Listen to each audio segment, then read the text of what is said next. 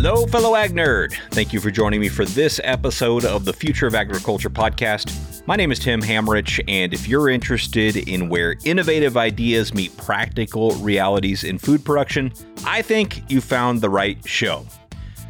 Now, when we think about the future of agriculture, as we tend to do on this show, since that's what I decided to call it, inevitably the word sustainability is going to come up. Now, I fully realize that word causes some of you out there listening to sort of bristle because it's been used so much for cringeworthy marketing and signaling and positioning that it does carry some baggage. I fully acknowledge that.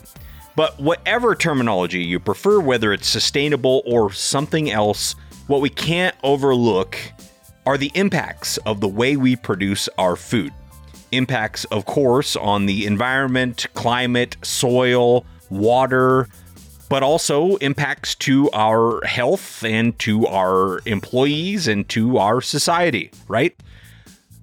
Through innovation, we should be able to constantly improve not only the outputs of agriculture, the productivity, very important part of the equation, but also continue to minimize the costs of those outputs.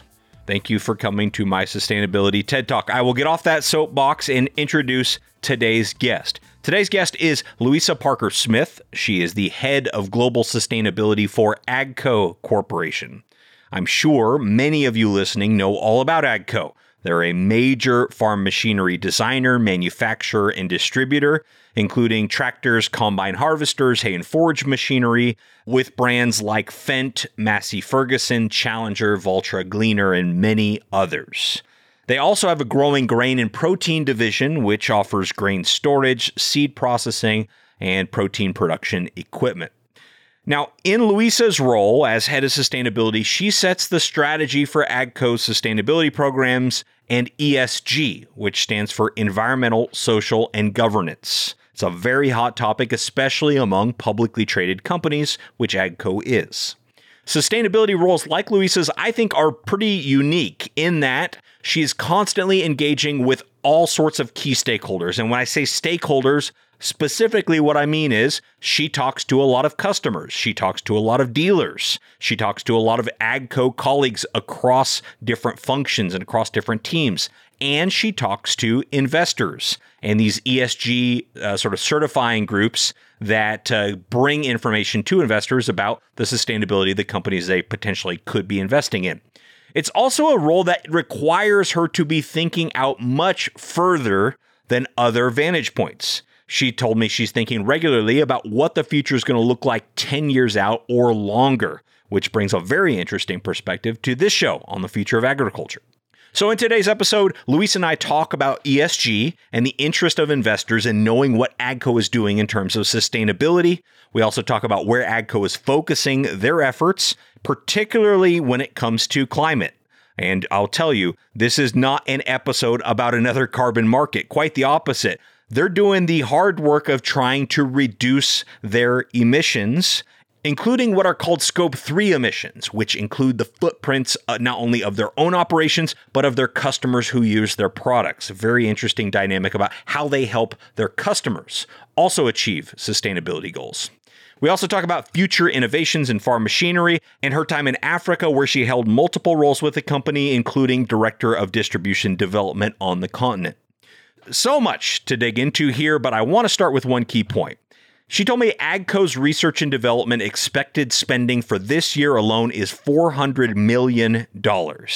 Now, think about that. If I brought a startup onto this show that raised that kind of money for one year of operations, they would be the talk of the industry. It's just a mind boggling amount. I think companies like AGCO don't get enough credit for their investments in innovation and their impact on the future of agriculture. So just keep that in mind as we dive in here. Okay, with that said, I'm going to drop into the conversation here with Louisa Parker Smith, as I said, head of global sustainability at AGCO. She starts our conversation by describing her career trajectory within the company.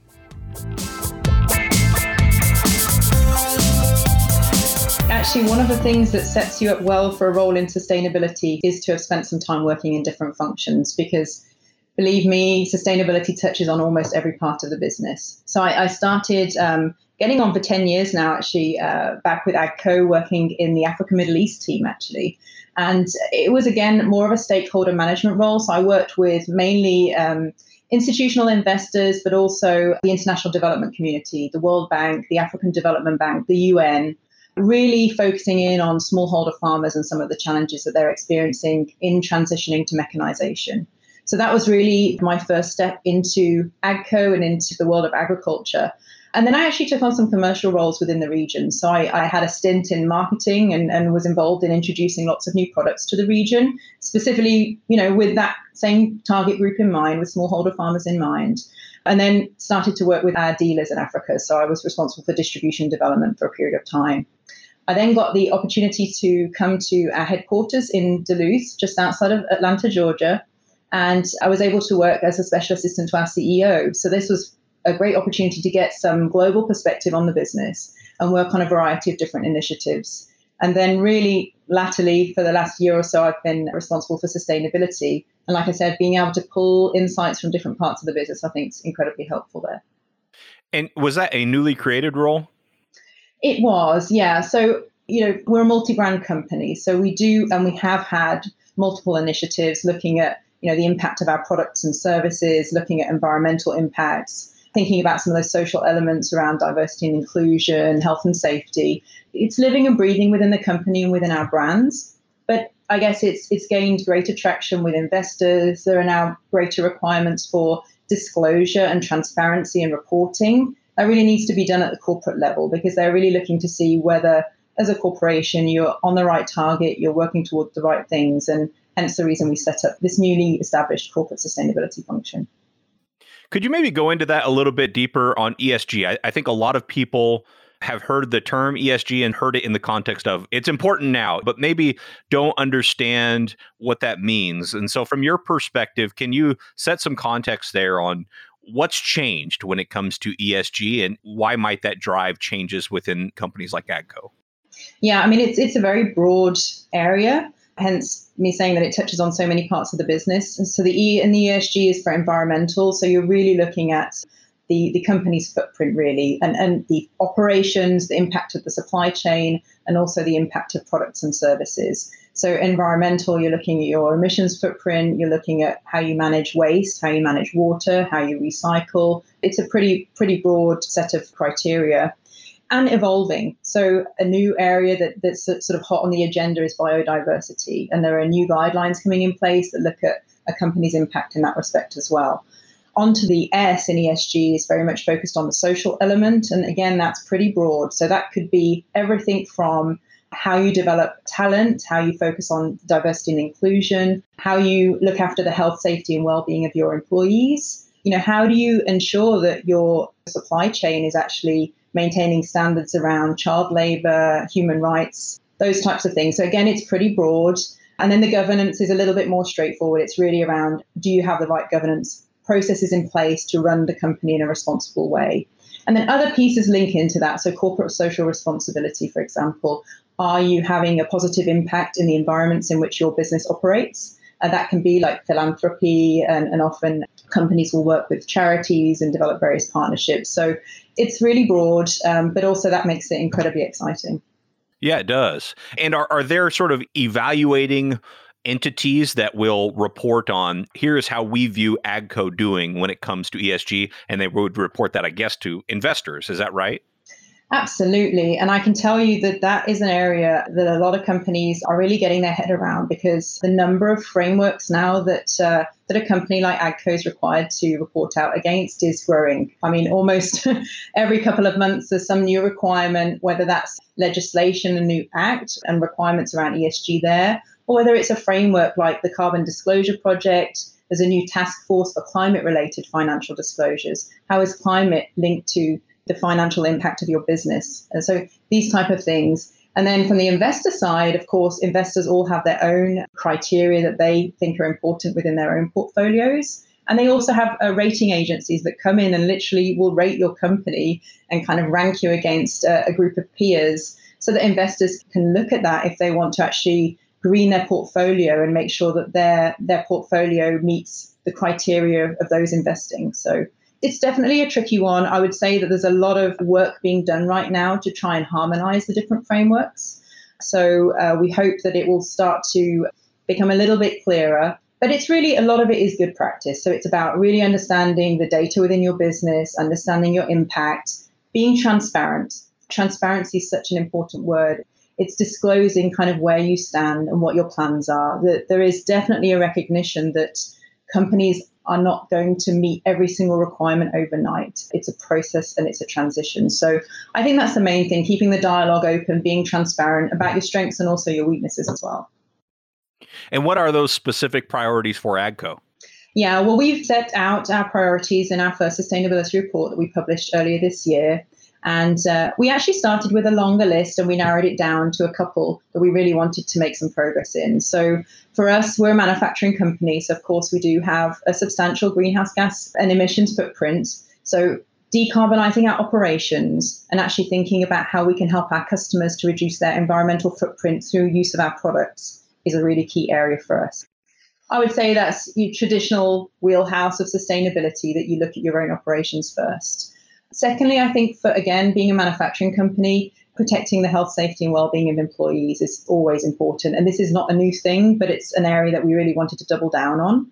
So they're sort of the two kind of first focus areas. And then when we think out to our customers, of course, our farmers, well, the topic of climate change, we know that's uh, on every agenda right now. And uh, we know that changing climates and more severe weather events is material to agriculture. So, really starting to look at how our products and services can support farmers with managing the health of their soils, transitioning and adapting to climate change risks, and really starting to kind of address those. That was an area that we wanted to focus on. And specifically, also, how can we support with the technologies? You know, our machines go up and down the fields, have multiple passes in a year. So, how can we leverage sensors and technologies to get more granular on some of the data that we can draw from the field to help with some of the carbon sequestration measurement? So, that's one area. And then I would say because we have two sort of very different types of businesses, the for the grain and protein side of the business, there was a real focus on animal welfare. So again, how do we leverage data, technology on our equipment to provide more insights to the producers on the conditions that their animals are dealing with? and how can we uh, leverage those insights to both feed into product development and, and develop new and innovative new products, but also provide that data in a way that's useful and helpful to the producer so that they can better understand their operations. So they're the four kind of areas that we're really focusing on, certainly for the next couple of years.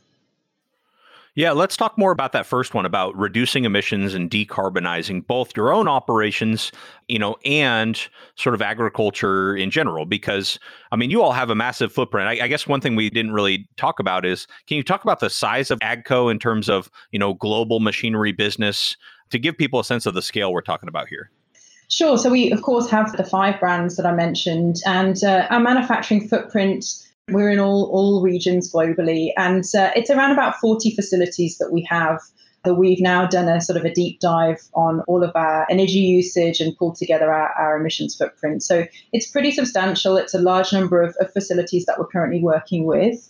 And then, um, you know, on the, the sort of operational side of that, it's pretty standard set of processes. So firstly, looking at your operations and how can you actually conserve resources how can you operate more efficiently? How can you bring new technology into your operations to reduce your energy usage? How can you look at switching to alternative uh, sources of energy, so renewable and green energy, for example? They're kind of key areas for us to look at. And it's a continuous evolution and process. How do you uh, invest, if you like, on an ongoing basis in more efficient equipment? On uh, Industry 4.0, some of the technologies that are coming out around smart manufacturing plants, how do you look at smart lighting and improve ventilation, building renovations, all those types of things? They're, they're the kind of areas that we're looking at and, and really building out a portfolio of opportunities and then sort of really working through those site by site. So there's a sort of a big picture piece to it. So, you know, what is the renewable energy strategy for the company? But it does get pretty granular when you go down to individual site level, leveraging things like energy audits and that type of stuff. So we have a goal uh, to reduce our emissions intensity by 20% by 2026. So it's a fairly short timeline.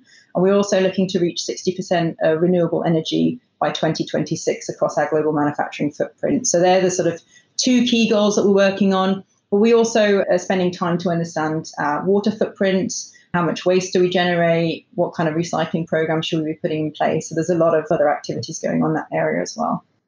Yeah, and then let's talk about the piece where you're looking at, you know, your customer's footprint as well and thinking, how can we provide them the same value we're already providing them, if not more value, but also help them preemptively perform their operations with fewer negative externalities, let's say that.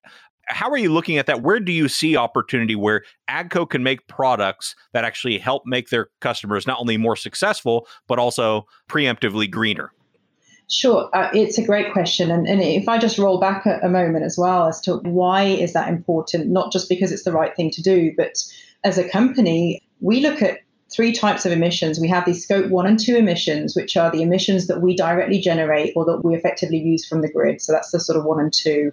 Scope three emissions is effectively anything that AGCO doesn't generate itself, but it's an indirect impact of either our supply chain or the use of our products.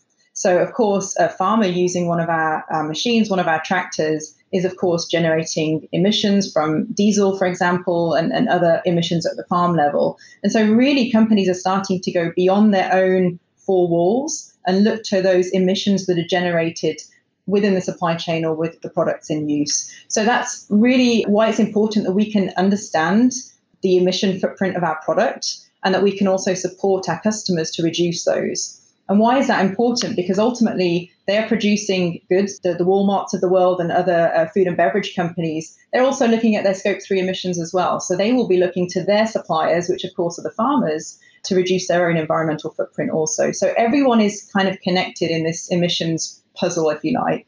So what are we doing? Well, it's it's an area that we are investing substantially in. So our research um, and advanced engineering priorities over the next number of years are focused on connectivity, automation, robotics, electrification, future fuels, also sort of ongoing looking at how we can make our machines more efficient. And just to give you a sense, the estimated investment in R&D for AGCO in 2021 is 400 million US dollars. So it is a substantial investment in product development. The Key areas that we would focus on when it comes to the emissions footprint of our products are broken down into sort of four key areas. So the one is really around machine efficiency. So how can we optimize the engine, the transmission, the hydraulics to make the machine more efficient when it's being used? And this can be really simple things. It can be incredibly complex, but just to give you one example, with our Fendt tractor, they have the Vario Grip, which makes adjustments to tire pressure for field work and road use. And there you can see a small difference, but it, it all adds up. So if you use this uh, Vario Grip when you're in the field, it's an 8% reduction in emissions per hectare and 2% on the road. When we roll that up, it's something like 50,000 to 60,000 US dollars per 10,000 hours. And the CO2 emission reduction potential is anywhere between 5 and 25%, dependent on which element of machine efficiency you're addressing. So, huge amount of opportunity in, in that space. The other area is process efficiency. So, how can you ensure that you're using the best machine and the best technology for the application? And so, this is where GPS comes in, guidance, steering systems. How do you minimize the number of passes in the field? How can you design things like container volumes to reduce again number of passes in the fields? And again, this can impact fuel consumption. Then it, it sort of goes down more to the people. So you've got the operator efficiency. And we continue to spend a lot of time and energy on training operators, working with our dealers to make sure that the operator has the right information to really minimize the way that they uh, use fuel and that they understand simple things like how to set the machine up correctly. That's really important, especially with large fleets or in developing markets like Africa and, and some other regions as well. And then lastly, some of the advanced R&D topics that I mentioned, like investing in alternative energies like electric drives and so on, is another area of focus. So we committed in our sustainability report earlier this year to commercialize our Fendt E100 tractor, which is an electric battery tractor by 2025. So there's a huge amount there. It's a big, big piece, hence why a lot of time and energy and investment has to go into developing that. But all of those ultimately roll down to more efficient operations, more efficient machines, and ultimately should also improve efficiency and, and the bottom line for the customer as well. And on that last point about electrification, is the farm machinery industry under the same pressures as the automobile industry, you know, from governments to go electric? I, I saw, I think just this morning, President Biden tweeted out about electric vehicles. You know are you feeling that same pressure as well to sort of go you know electric as much as possible? Some of these machines i can't imagine could provide the same performance going electric but uh, are you feeling the same pressure outside of those for other potential advancements I would say that the team are absolutely doing a deep dive into that area and are prototyping and working on a variety of different solutions in that area. But are we under the same pressure? I would say not as much as the automotive industry that's moving a much more at a rapid pace. There are, of course, some unique challenges with agricultural equipment partly based on the location, obviously typically rural location, but also the size of the machines and the power that's required.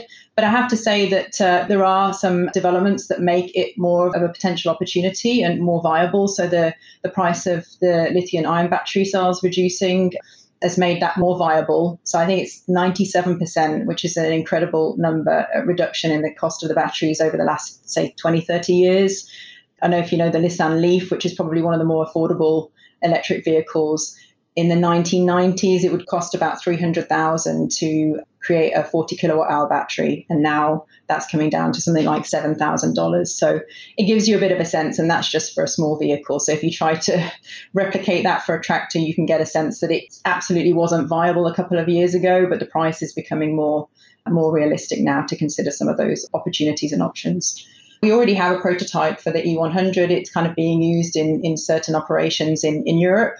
And yeah, as I say, we, we definitely see an opportunity for that type of uh, equipment in certain types of agricultural operations going forward. Awesome. Well, I want to talk about your your time focused on Africa and you mentioned that, you know, one of your early jobs was to figure out where technology needs were in the country. And I'd like to talk about that and then I also want to get to how do you develop distribution for a company like Agco on a continent like Africa. So, maybe let's just start with what did you learn when you were out there trying to figure out where there might be needs and opportunities for technology and smallholder farmers? Well, I learned a lot of things during my time in Africa. Apps really has been helpful, like I said, in the sustainability role. You know, Africa is very much on the cutting edge when it comes to really trying to manage the impact of severe weather. A lot of agriculture is reliant on you know the weather and the seasons. They often don't have the opportunity to use irrigation for example. So yeah that's kind of one of the key challenges. And then food security is, is a challenge for the continent as well. So the, the yields on average are five six times less than they would be in north america for sort of corn and soybean. And mechanization levels are incredibly low. So it really highlights the importance of mechanization in securing food security for the continent. So there's a big focus by AGCO on introducing new machines, uh, introducing smaller tractors to support medium sized farmers and smallholder farmers to mechanize for the first time. I think that was a big focus of our efforts. But then they face a lot of infrastructure challenges. It's a big place, Africa, a big continent. And typically, the life of a machine in Africa is incredibly short compared to Europe and North America. So there are a lot of challenges with getting, you know, knowledge and information out to farmers on how to maintain the machines. Very simple things around how to set, you know, the, the machines in the right way. The importance of using genuine parts. They're all the, the type of things that we were really focused on, and also training and, and transferring knowledge to farmers, both operators of machinery, but also on the agronomy side as well. So there, there were sort of two key areas um, how you sort of bring machines to the market, and then how you also build the capacity and the infrastructure to ensure that they can be used productively for many, many years. And then I guess above all of that, the longer term challenge within Africa is how do you engage young people in agriculture? Because very few uh, young people actually study agriculture or agribusiness. I think it's about 2% of all graduates go into ag or agribusiness in some form or another. So um, that's a big challenge, especially when you have an aging population. You know, the average age of a farmer is in the in the sort of late 50s and 60s, and a very very young continent. So I was based in Zambia, and uh, around about 60% of the population are under the age of 16, to give you a sense. So you know, this huge continent is reliant on a very small number of farmers with very low levels of mechanization and low yields. So it's kind of a perfect storm. So we were very focused on training, education. How do we bring technology to really start to engage the youth? Because they don't want to do hard labor in the field in the same way that their parents did. So they're, they're some of the things really that were key pain points, I think, for the customers. And a lot of these challenges can be solved by mechanization. So yeah, there's, there's an awful lot happening uh, in that region that, that sort of needs to be tackled really. And is financing part of the problem? I mean, to get this technology into the hands of an average, you know, smallholder farmer in Africa, uh, seems like financing would be essential and probably a challenge. Finance is absolutely part of the challenge. So there are a number of uh, enabling factors, if you like. And education and the, the, the, training is one of them, but finance certainly another. You know, you, you have additional constraints, so this creates this opportunity to try and innovate. And uh, I think the way that the ag sector is responding to that and the machinery sector is responding is to look at more innovative models for machinery use. So you don't need to have one farmer and one tractor. There's a lot happening now, um, some great um, startups operating in that space using technology like Hello Tractor, where you're able to sort of hire out machines. You're able to maybe have like a machinery ring type situation, uh, working with cooperatives and so on. So there are ways to get around that, but absolutely, finance is, is one of the challenges. So I think that's starting to improve now. I think um, there's been a lot of great efforts from the African Development Bank and others really investing to this area, building capacity. And I have to say, a lot of the finance institutions took time to understand agriculture uh, in a way that they didn't before and understand that you need to develop unique finance products for that sector because the, the season it kind of is very different to other types of lending products. You have to be willing to kind of fall in line with the ag season and, and when the farmer has money to repay and when they don't. So they're the types of things that we were able to participate in, uh, working with various trade associations, working with a lot of regional initiatives that were established in Africa. But yeah, a big challenge for sure, and, and definitely not gone away yet you know, with all these challenges that are, are unique to parts of the world like that versus maybe, you know, North America and, and Europe, how does that change your distribution strategy? You know, you probably don't come in and set up the same type of dealerships that you'd see in Iowa or somewhere like that. You know, how does that change the way you approach distribution in the developing world? It does change it. But again, I, I feel like some of the opportunities that we've seen across the wider business to digitalize to serve the market in different ways. So, to serve the market remotely, provide new services kind of online. We were looking at some of those uh, areas and experimenting and running pilots and trials on that a number of years ago in Africa. A lot of these countries are very large and comparatively, if you if you look at the size of like a country like Nigeria and the number of tractors that it has, it, it doesn't financially make sense to have dealers dotted all around the country because there's just not enough business to make it viable for them. So the dealers have to be very creative in, in serving the customers in different ways. We were able to actually use like Google Glass, uh, which is a, a, really cool technology to actually train uh, sometimes farmers and also dealers virtually. AGCO's invested in a, future farm in Zambia and it's effectively a, a, bricks and mortar training facility, but that has capabilities to support dealers all over the continent. So we can run a training session with Google Glass with some of our dealers and train them remotely. And equally, some of those technologies and solutions can be used when they're supporting also their customers. So again, I think it's it's a different set of constraints. But I would say the one thing that Africa is not short of is innovation. And so there are definitely opportunities and ways to get around some of those challenges.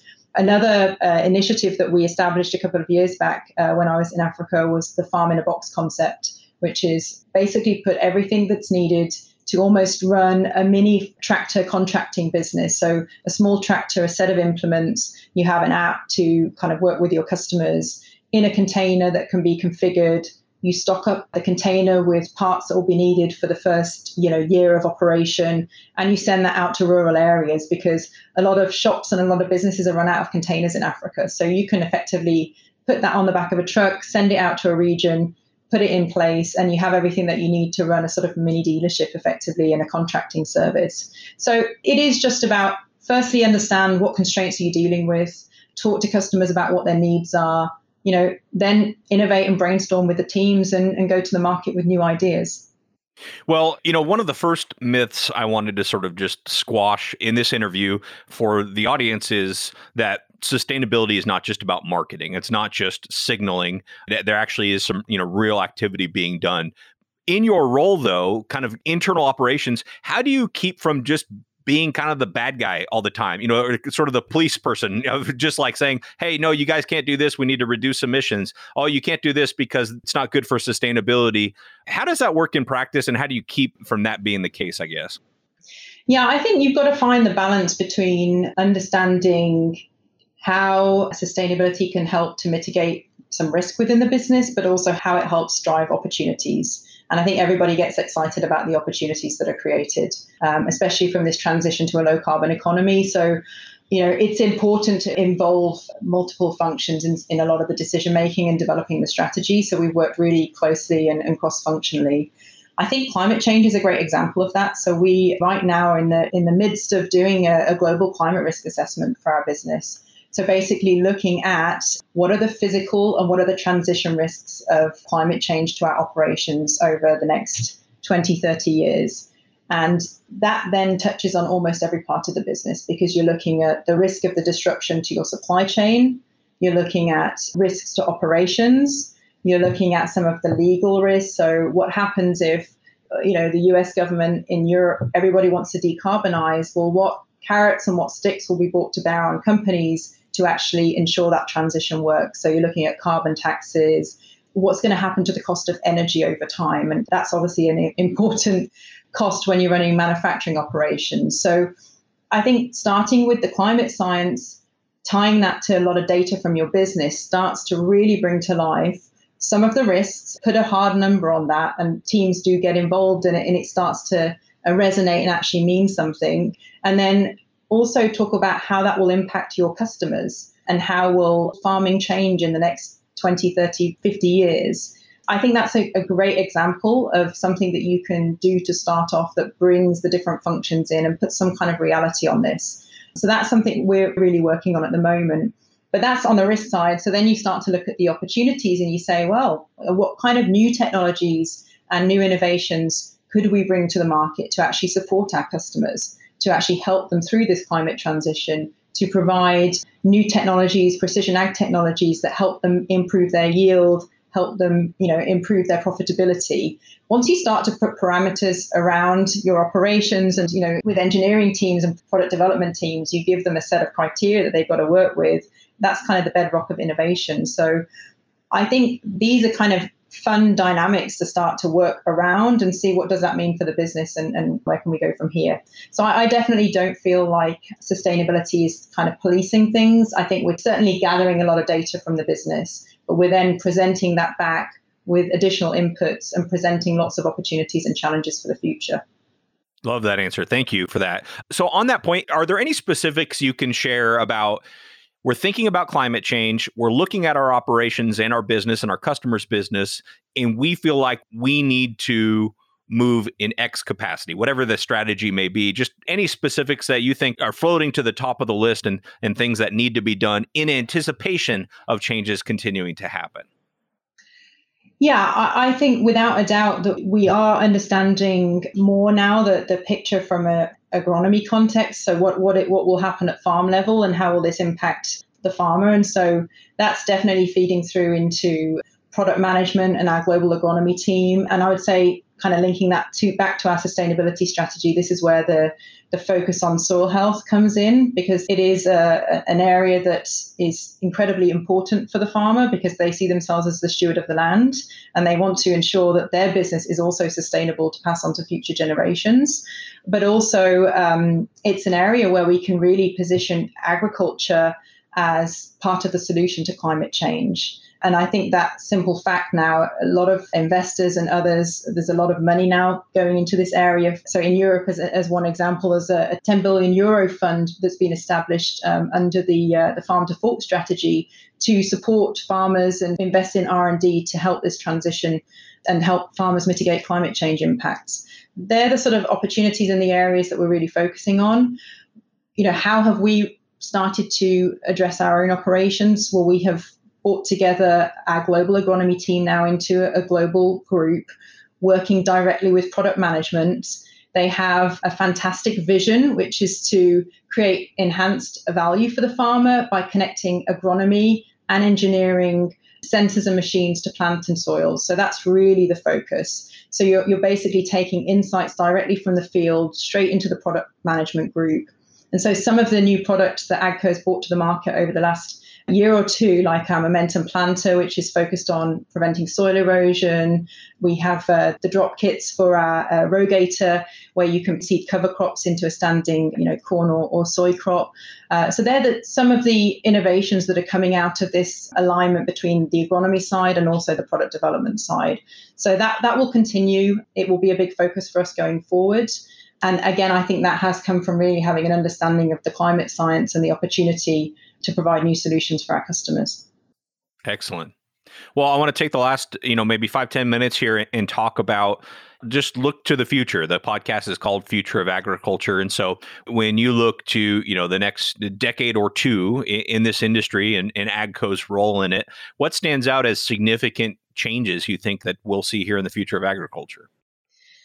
I know we've talked about it a little bit already today, but I go back to climate resilience because, you know, that climate science is there. So I think really focusing on those areas is going to be increasingly important. So soil health for me is, is number one. How do we support with precision ag technology, the equipment that we manufacture to help the farmer reduce tillage intensity, increase organic matter in the soil, manage compaction, support the use of cover crops. So they're, they're kind of key areas for us. But I think managing water and water risk is going to become um, a hot topic going forward. Pest management, again, linked to changes in temperature, diversification at the farm level, crop diversification. And then on the, the grain and protein side, how do we, again, leverage technology to manage livestock stress from extreme temperature increases? And then I think increasingly farmers are also starting to look at their own operations and uh, you know do energy audits, look at how they may be able to have renewable energy opportunities on their farm. So it's also diversifying their farm operations as well. So I would say that anything really related to the sort of climate adaptation mitigation will be on the on the agenda if you like for many many years to come so that will be a, a key focus for us and then the uptake of precision ag i think is a key one going forward um, agco has very um, challenging goals for the future in how we grow our precision ag business we acquired a number of years ago precision planting. So this opportunity to take machines and retrofit them with new technology is a fantastic and, and you know a, different route to market for us and a really key one going forward because the technology is moving very rapidly and uh, it's much easier to retrofit a machine with something new than to try and replace the entire machine. So I would say kind of continuing to focus on that area will be really important for AGCO going forward. Lastly, continued evolution of these alternative fuels. There'll be a lot of focus for our R&D team in that area going forward as well, like I said, with the electrification of tractors and so on. So definitely uh, lots to keep us busy. Busy indeed. Thank you so much to Louisa Parker Smith of AGCO for being on today's show. We really covered a lot of interesting aspects there, I thought, of both ag sustainability and innovation. Very thought provoking for me, and I hope for you listening as well. You can, of course, learn more about AGCO on their website, agcocorp.com. It's just AGCO, A G C O, corp.com. I want to give a quick shout out here to a couple of newsletter writers who have continued to utilize the content and share it in their newsletters to their audiences, and I never can seem to adequately return the favor. But please, if you're not subscribed to these two email newsletters, you absolutely must go do that right after listening here. They are Upstream Ag Insights by Shane Thomas and Software is Feeding the World by Rhishi Pethe. Both can be found on substack.com. They are free and well worth the precious space in your email inbox. Go subscribe to both of those guys' newsletters. They're fantastic. They're not paying me to say this. They don't even know I'm saying it, but you will not regret subscribing to those two newsletters if you aren't already. Thanks so much for your time and your attention. As always, I never take it for granted. I'll be back next week with another story of ag innovation.